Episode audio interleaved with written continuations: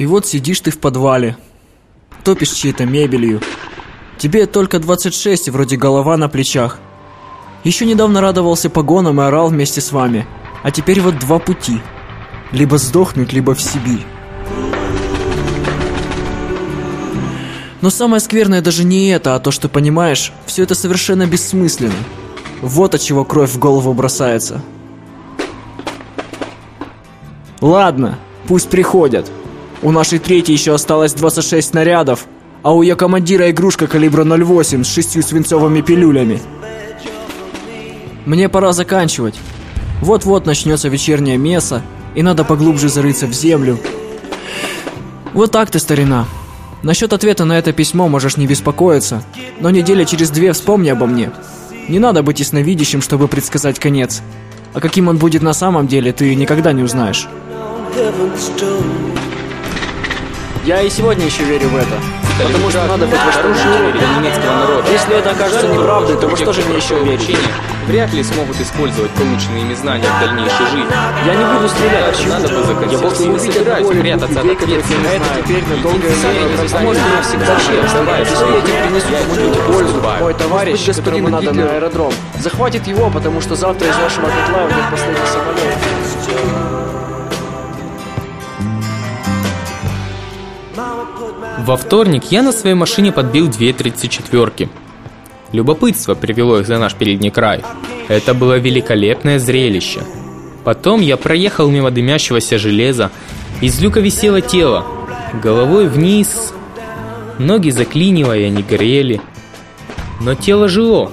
Доносились стоны. Вероятно, боли были чудовищные. И не было никакой возможности его освободить.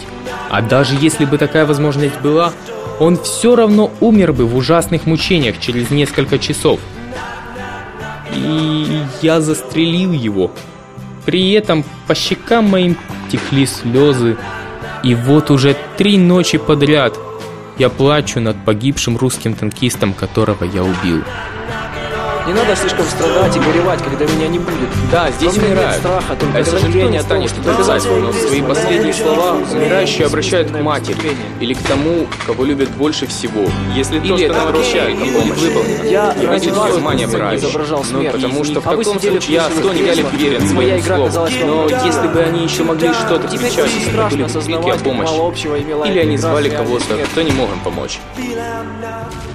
Вчера на наблюдательном пункте Ханнес уговорил меня написать тебе.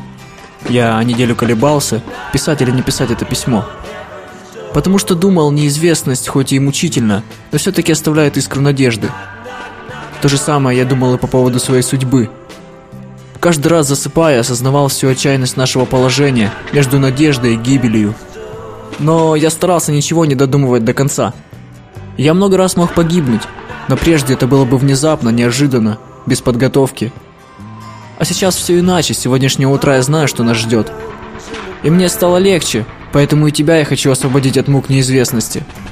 Освобождение народов. Что за ерунда? Ты Народы писал о становятся такого человека, как ты, который любит животных. Я жалею только об одном. И никому не делает зла, любит своего ребенка и жену, столь жалкой непременно сохранит. Меняться будет только власть, а те, Если кто стоит в стороне, есть, то снова и снова будут утверждать, даже что народ это просто скотское издыхание. Но когда-нибудь оно будет поднято на пьедесталы Бога. и облагорожено в виде умирающих воинов с перевязанными бинтом головами и руками. Странно, что многие вещи замечаешь лишь тогда, когда можешь их потерять. Через любые расстояния прокладывается мост от сердца к сердцу. По этому мосту я посылал тебе весточки. Рассказывал о наших буднях, о том мире, в котором мы живем. Всю правду я хотел тебе рассказать, только если бы вернулся домой. А потом мы бы больше уже никогда не говорили о войне. Ну а теперь тебе придется узнать эту правду раньше. Последнюю правду. Больше я написать тебе не смогу. Пока есть берега, всегда будут существовать мосты, и мы должны иметь мужество вступать на эти мосты. Один такой мост ведет к тебе, другой в вечность. И это для меня в конечном итоге одно и то же. На этот последний мост я вступлю завтра. Это литературное выражение должно обозначать смерть, но ты знаешь, что я любил называть вещи описательно, просто из любви к слову и к звуку. Протяни мне свою руку, чтобы дорога не была так трудна.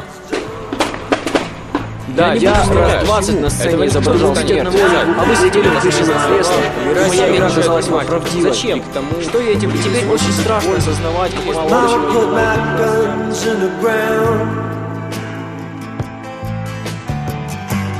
I can't shoot them anymore. That long black cloud is coming down. I feel I'm knocking on heaven's door.